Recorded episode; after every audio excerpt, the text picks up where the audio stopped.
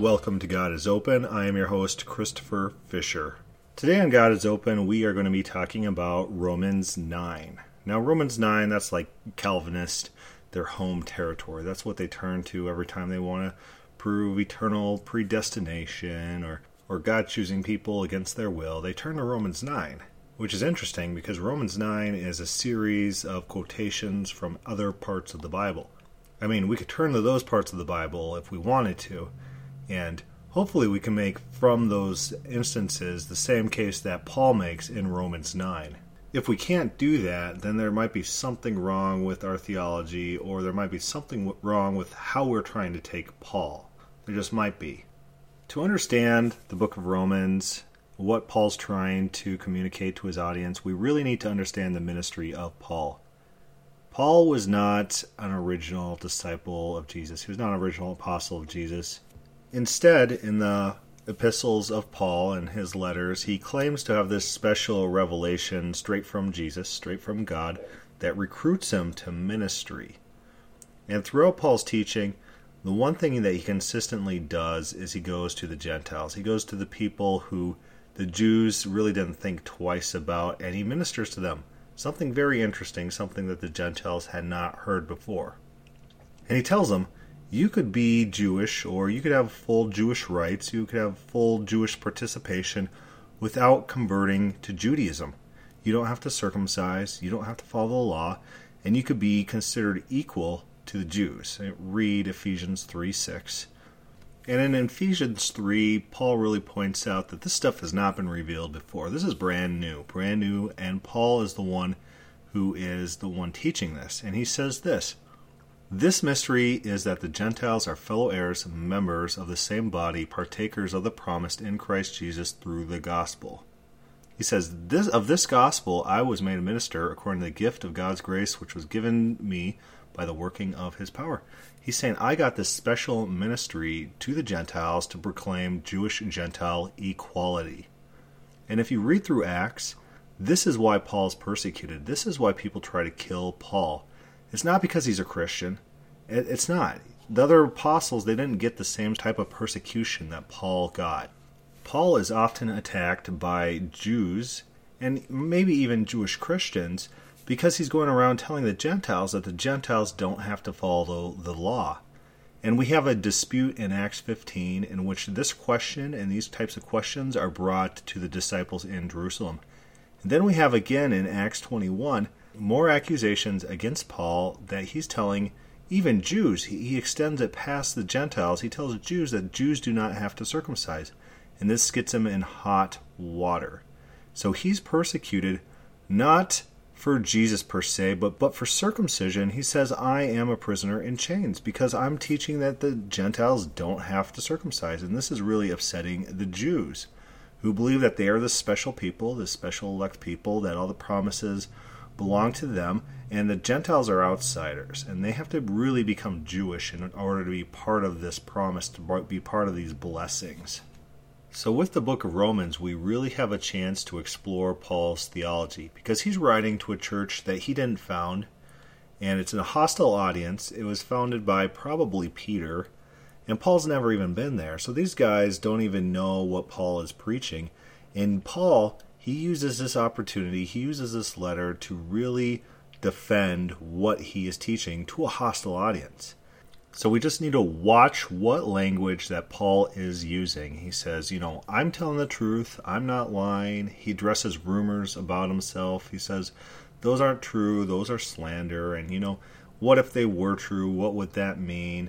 And he's really defending himself. And the tone of the letter is very emphatic about his points trying to press the truth of his message. This is a hostile audience. These are Jews, and these Jews are in charge of the church, and there might be some Gentile believers that are at the church as well. There was a group called the God-fearers, and these were the Gentiles who were trying to convert to Judaism. And a lot of times they didn't convert to Judaism because that involves circumcision. And nobody likes circumcision. Who, who's going to willingly want to go do that? It's just crazy. So they said, you know, I'm just going to hold off. I'll just be a God-fearer for now, but, you know, maybe I'll take the plunge a little bit later. This is the backdrop of Romans. Paul is explaining to a hostile Jewish audience why they are no longer the chosen people, why they have been cut off, and why Gentiles who don't follow the law are now equal to them. These guys are going to hate Paul. That's just the nature of what's going to happen with this letter. Romans 9 really starts in Romans 8. I mean, you could extend it back there. In Romans 8, Paul is making a concerted point to point out that the person who is saved are the people who live by the Spirit, not by the flesh. And by the flesh, he's going to be meaning those Jews who are living by circumcision and kosher law and everything that has to do with being the right person and doing the right actions. He's considering that as the flesh. And he's telling the Jews, he's saying that's not going to save you. It's the person who has this spiritual inclination who wants to serve and follow Jesus, who wants to serve and follow God. You don't have to do the right things to be saved. You have to believe and have the right state of mind. And the Jews are going to hate this, and they're going to be mad at him. I was talking to a Calvinist about Romans 9, and I said, let's start in Romans 8. What's his point there? That if we live according to the flesh, that will be cut off, but if we live according to spirit, we will live, we'll be saved. And the guy was like, "No, that's not his point." So I was like, "Okay, Romans 8:13, for if you live according to the flesh, you will die, but if by the spirit you will put to death the deeds of the body, you will live." Calvinists they tend not to like the language that's used in the Bible because it all assumes this free will. It all assumes this volition. It's all about free action and trying to convince people to do stuff and to live certain ways and believe certain things. And it's not about predestination. It's not about fatalism. The Bible doesn't use those concepts that we're fated and predestined and, you know, the predestined in the Calvinist sense. They really don't understand the word as it's used in the Bible. Predestination is really just like a plan or a guide or boundaries. It's not this fatalistic forcing people to do everything. It's just another case of Calvinists hijacking words and trying to make the words mean something that they really don't mean. So, a great game to play with Calvinists is quote the Bible, but don't tell them you're quoting the Bible and ask them if it's accurate. And when they say no, then you just quote the Bible verse, and then they're just all mad because they just said no, that the Bible's wrong about something. But, anyways, that's the point of Romans 8 that people need to live spiritually and not according to the Jewish law. That's what he's talking about, the flesh. He's not talking about a sinful nature or anything like that. He's saying, don't live according to the customs of Moses. And this is going to make his audience pretty mad. So he needs to talk about how this is actually going to work. This brings us to Romans 9, and 9 1 really tells us that his audience is hostile. Paul says, I am speaking the truth in Christ. I am not lying. My conscience bears me witness in the Holy Spirit, and I have great sorrow and unceasing anguish in my heart. He's saying, This really hurts me. So he's trying to empathize with his audience. He's saying, I know you're hurt.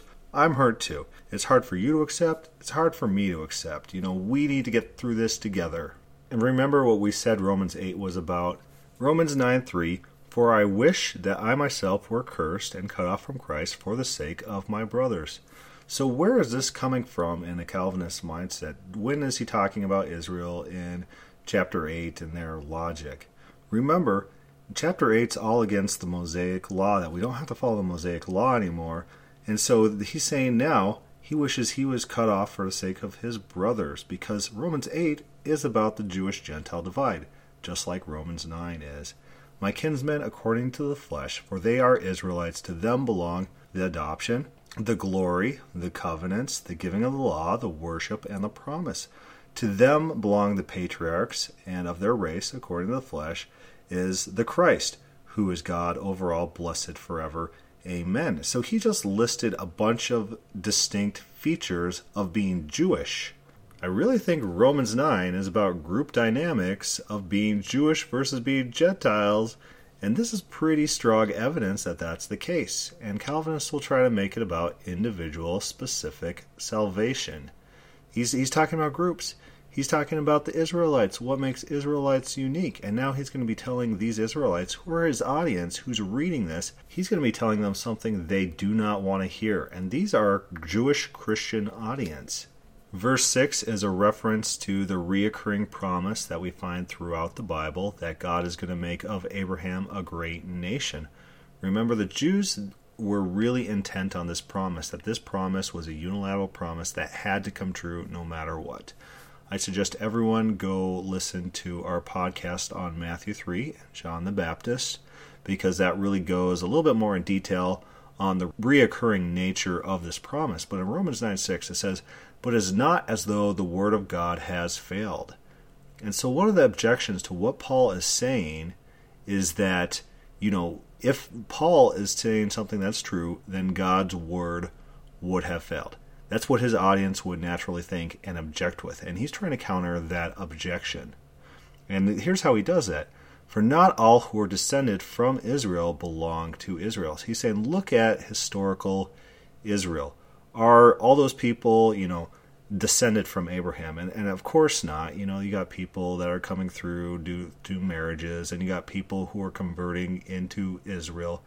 Israel was a very metropolitan type religion where, you know, they did have converts coming to them.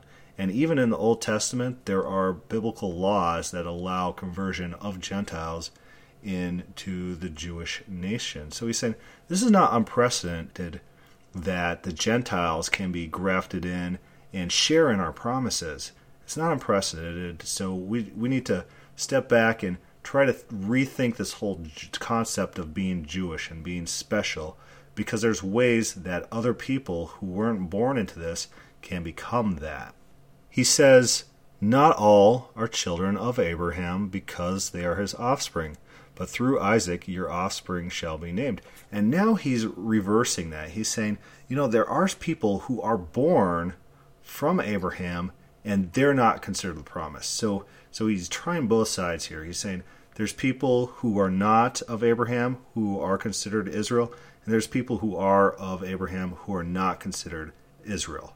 There's people who are direct descendants of him, but they don't automatically get the promise.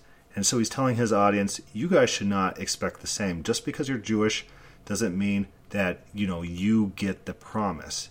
It doesn't work like that. This tells us what mentality his audience had. Because we are Jews, we are part of the promise, we are saved. He says no, that's not how these things work. So, what happens next is a veritable retelling of the Old Testament, and he skips the direct promise to Abraham. If he were to try to attacked that or reinterpret that, that he would cause a lot of bitterness in Israel. Because remember, that's a unilateral promise, it has to come true. He starts with Isaac. And each of the stories that Paul tells, it serves a point. It makes a specific point to the audience to tell them about Paul's theology and tell them why Paul's theology is correct the promise flows through Isaac. You know, Ishmael was a son as well, but the promise did not flow through Ishmael. The promise flows through Isaac, and from Isaac it goes down to Jacob and Esau. And only one of those two people were elected or chosen. And let's read about that. Though they were not yet born and had done nothing either good or bad, in order that God's purpose of election might continue, not because of works, but because of him who calls, she was told, The older shall serve the younger. As mentioned in our previous podcast, when you're using examples or illustrations, you could only extend it as far as the point the parallels allow. And trying to make this about individual election, it just doesn't work. First of all, you know, the text itself, it doesn't support that. It supports that there's two nations in the womb and it says the older will serve the younger. That never happened in the life of Jacob and Esau. They're not really talking about individuals. So even if someone wanted to try to make that point, it's a bad point because that's not the point of this example. He's not saying people are individually chosen by name. He's saying no, instead, being born a Jew does not make you part of the special chosen people automatically. It's all about this chosen lineage that flows through specific individuals. It's all about a family tree. And consider what Paul just said. He said people could convert into Judaism. And so he acknowledges that it's possible to convert into Judaism. This is not about individual selection, salvation arbitrarily. He understands these are people groups, and people can be chosen to be part of the lineage, and other people can opt into that lineage. That's his point. And who, who opts in? It's the people who choose to. And, and we'll, we'll read further on. He says this fairly specifically at the end of the chapter. We'll get there. We should probably take a look real quick at this small little phrase, and it says, Though they were not yet born and had done nothing good or bad, how is he using this? He's saying these children were selected before they did good or bad. Is this about eternal predestination of individuals? No, instead he's pointing out, you know, the previous chapters are all about the law. Who follows the law and the people who follow the law, those are the ones who are chosen. He's saying people get chosen without the law. And another point that he could be making is that, you know, if the choice is arbitrary, then it can be dissolved as well and there's nothing wrong with God dissolving an arbitrary point. Additionally, if God wanted to actually choose someone for something very equivalent to the Jewish promise, you know, there's nothing wrong with that if the choices are just arbitrary and not based on deeds.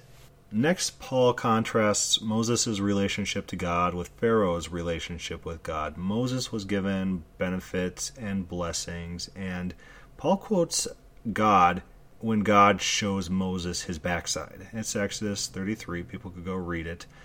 This is not a Calvinist proof text. Exodus 32, Exodus 33. And when you look at Calvinists like John Piper, I, I Google it and I found his sermon about Exodus 33. He skips over all sorts of stuff that would make a mockery of his Calvinist theology. And it's really funny. It's like, what's going on in the text? Can you just explain what is happening in an intelligible manner. And he doesn't want to do that because that really counters his perceptions of God. But in Romans 9, Paul is using Moses' special relationship and contrasting it to Pharaoh's relationship. Remember, God did not want Pharaoh to repent. I mean, Pharaoh could repent, and but often in the Bible when God wants to destroy someone, he tries to make sure that they can't repent. He puts barriers in front of them, and he hopes they don't, because if they do repent, then he can't destroy them. He, he there's there's satisfaction in destroying the wicked, and if they repent, and you might begrudgingly show them mercy. If a kid is incredibly sorry that he hurt his sibling, you might be mad that the sibling is hurt, and you don't want him to be so sorrowful because then if you punish them, then you're going to feel bad because they really regret their actions and now they're repentant and they're humble. And God just did not want that with Pharaoh. He wanted an example, a clear example of a nation that he could destroy and show his power over. And this would be a testament to all nations forever. And in the Bible, the Exodus, the destruction of Pharaoh, it's pretty much the most quoted power event of God's. Even more than creation, the Exodus is mentioned in reference to God's power and God's ability to do things. And so Pharaoh was a tool of God's, and he really wanted to destroy Pharaoh. And contrast that to Moses. And so Paul's saying, you know, God can do that. He could have plans and he could try to do stuff with people. So let's put this back in context of Paul's message in Romans 9. The Jews are sitting there thinking, I'm saved by virtue of being a Jew. And Paul says, No, you're not. Your lineage doesn't actually mean that you are saved, and you actually could be a tool of wrath. You could be a Pharaoh. You know, you might be a Moses, but you could be Pharaoh. You could be being used to prove some sort of point, and God might be able to show mercy on the Gentiles, much like he did Moses. And flipping to those texts, flipping to the Pharaoh text, God has to put stuff in front of Pharaoh to try to make sure that Pharaoh doesn't repent. Because Pharaoh could repent. That's something Pharaoh could do, and God has to take precautions to make sure that doesn't happen. In the entire Moses text, Moses absolutely had free will and engaged in conversations and dialogues with God to try to change God's mind and do stuff, and he even resisted God. He resisted God in Exodus 3 and 4. These are free will texts, and just keep in mind that these are free will texts when Paul starts talking about the potter and the clay. The very next verses, he says, Has the potter no right over the clay to make out of the same lump one vessel for honorable use and another for dishonorable use? What if God, desiring to show his wrath and to make known his power, has endured with much patience, vessels of wrath prepared for destruction. Notice those themes that God's endearing and God has used patience, a lot of patience. These ideas just do not fit the Calvinist spin on this chapter. So God has these vessels, and these vessels are part of national Israel, and they're not saved, and but they're elect. And the Jews wonder, what's God doing with us? What's the point of electing people who aren't His people, and why did He even elect us? And Paul's saying, you guys could be an object lesson. It's a possibility, and God's not to blame. God's not at fault. You had a choice in this matter. Paul says, look at the Jeremiah text and look what's going on in the Jeremiah text. God could use evil people for his purposes. that's something God can do, and that doesn't make God a bad person if you use an evil person to accomplish one of your goals. He was going to be using you guys if you were good, but then you decided not to be good, and so he could still use you, right? There's nothing wrong with that.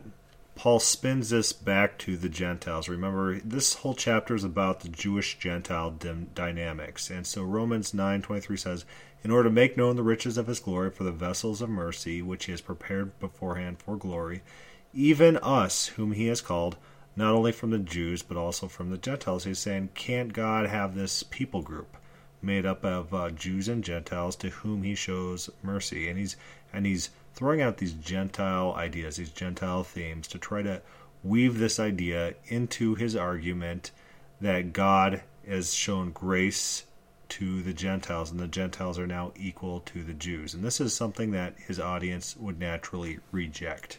Paul then quotes Hosea, Hosea 2:23, but the thing is that the quote is atrocious. He's just cutting Hosea out of context, and Hosea is not about the Gentiles, but Paul wants to make it about the Gentiles, and that's sometimes how he quotes the Old Testament. He kind of switches themes around a little bit that works a little bit better with what he is trying to do.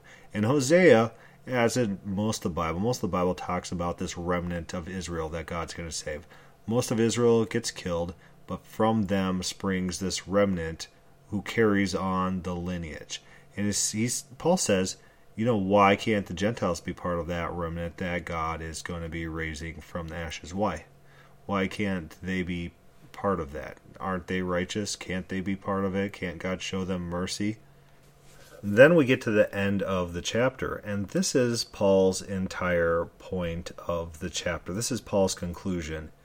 Romans 9:30 What shall we say then that the Gentiles who did not pursue righteousness have attained to righteousness even the righteousness of faith?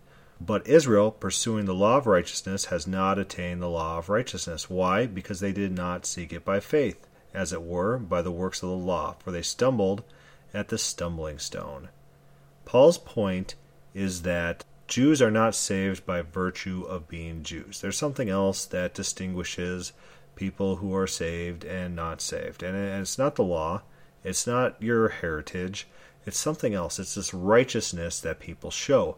And the Gentiles, they could show this righteousness. And so they are given God's mercy, even though that they're not part of Israel. They're, they're not part of national Israel, but they could still attain this mercy. And he says, why can they do this? Because they seek the righteousness by faith, not by the works of the law.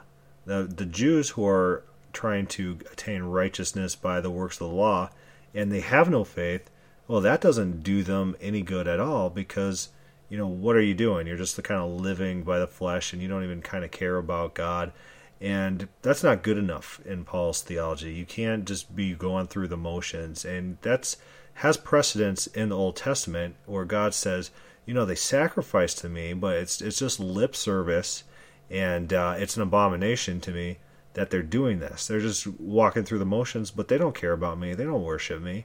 And so they're cut off. And so Paul really does have precedence for a lot of the things that he is saying. And it would make sense to a Jewish audience, but they would still be hostile to it. And in order to re emphasize this point, Paul again quotes the Old Testament. He says, Behold, I lay in Zion a stumbling stone, a rock of offense, and whoever believes on him will not be put to shame. His point, again, is that everyone can come to God through faith. So, a few things about Roman 9 that we have to keep in mind. Number one, he's not talking about a total abolition of any Jewish distinction whatsoever. And you hear his language throughout Romans 9, 10, 11, just how he talks about Israel and how Israel's been cut off and Gentiles have been grafted in. But the Gentiles then can be cut off if they do the things that the Jews have done, and the Jews could be regrafted in. The Jews were cut off for unbelief. Romans 11:20. Paul's idea, his conception, is that the Jews have failed in their calling, and so someone else is called to fulfill their calling. And what is their calling? It's to reach the rest of the world. Gentiles in the Old Testament, in Jesus' time, Gentiles still could be saved per se. They could still be part of this God-fearer group and not be Jews. You didn't have to convert to Judaism to be saved. So, this national distinction is not about individual specific salvation to heaven, although it is a related concept. Jews thought that by virtue of being Jewish, all those benefits and more flowed to them. And Paul says basically no. Paul's argument that the Gentiles have reached equal status with the Jews lies in part with the common sense notion that Gentiles can pursue God with faith. And with that concept in mind, he could say, these people can be servants of God, and these people likewise can be elevated like so many of historical people in Israel's history who have been promoted to the lineage of Israel not by virtue of works, but by virtue of faith. Paul actually gives the reason that all of this is happening. And let's listen to that reason and listen very carefully because it's not a Calvinist concept at all. It's a very anti Calvinist concept. Paul says, I say then, have they stumbled that they should fall? He's referring to the Jews. Paul says, Certainly not, but through their fall, to provoke them to jealousy, the Jews, salvation has come to the Gentiles. So, this entire deal with the Gentiles and the Gentiles reaching Jewish equality has been to provoke Israel to jealousy so that Israel reforms their ways, so then in the future they can reclaim their chosen status. Uh, this is an attempt by God to sway people, to change people's minds. It's not a Calvinist concept. And they'll probably cue us in a little bit about what being objects of wrath means. And when Paul uses in Romans 9 the parable of the potter and the clay and hardening for a purpose, God is making an object lesson out of current Israel by elevating the Gentiles to a preferred place. Let that sink in. So, quick overview of Romans 9. People can be saved by attempting to reach God through faith. There's historical precedence. Therefore, if God takes Gentiles who are pursuing God by faith and elevates them to a status equal to the Jews, God can do that if God wants to. And God is doing that, per Romans 11, in order to make Israel jealous because they failed him. And God can use them as an object lesson to show what happens when people fail him. He could use fallen creatures to do stuff. That's what God can do. And so this is going to provoke them to jealousy and hopefully get them on the right path. But until that time, the Jews and Gentiles, they have equal status before God. They're, they're considered equal. The Jews can't lord it over the Gentiles. Like in, in Old Testament eschatology, the Jews would have this kingdom, and all the Gentiles would be bringing the riches of the Gentiles to Israel and giving them to Israel, and Israel would be basically the kings over all of the earth. This is their special status.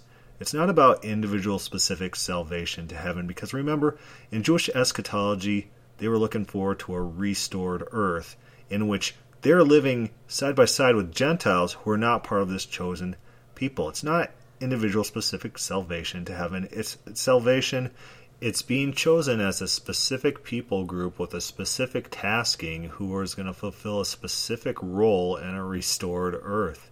That was what election was, and that's what this people group was. That was the Jews' special status. On another note, the salvation that they were speaking of here is salvation from Roman oppressors, is this restored earth in which God comes down and liberates his people from their oppressors. When Calvinists take these verses, these chapters, and they try to make it about individual specific salvation to some spiritual realm based on absolute foreknowledge and and God meticulously controlling everything, it really rips everything out of context of what Paul's trying to do. And it really undermines the very Jewish basis of Paul's thought.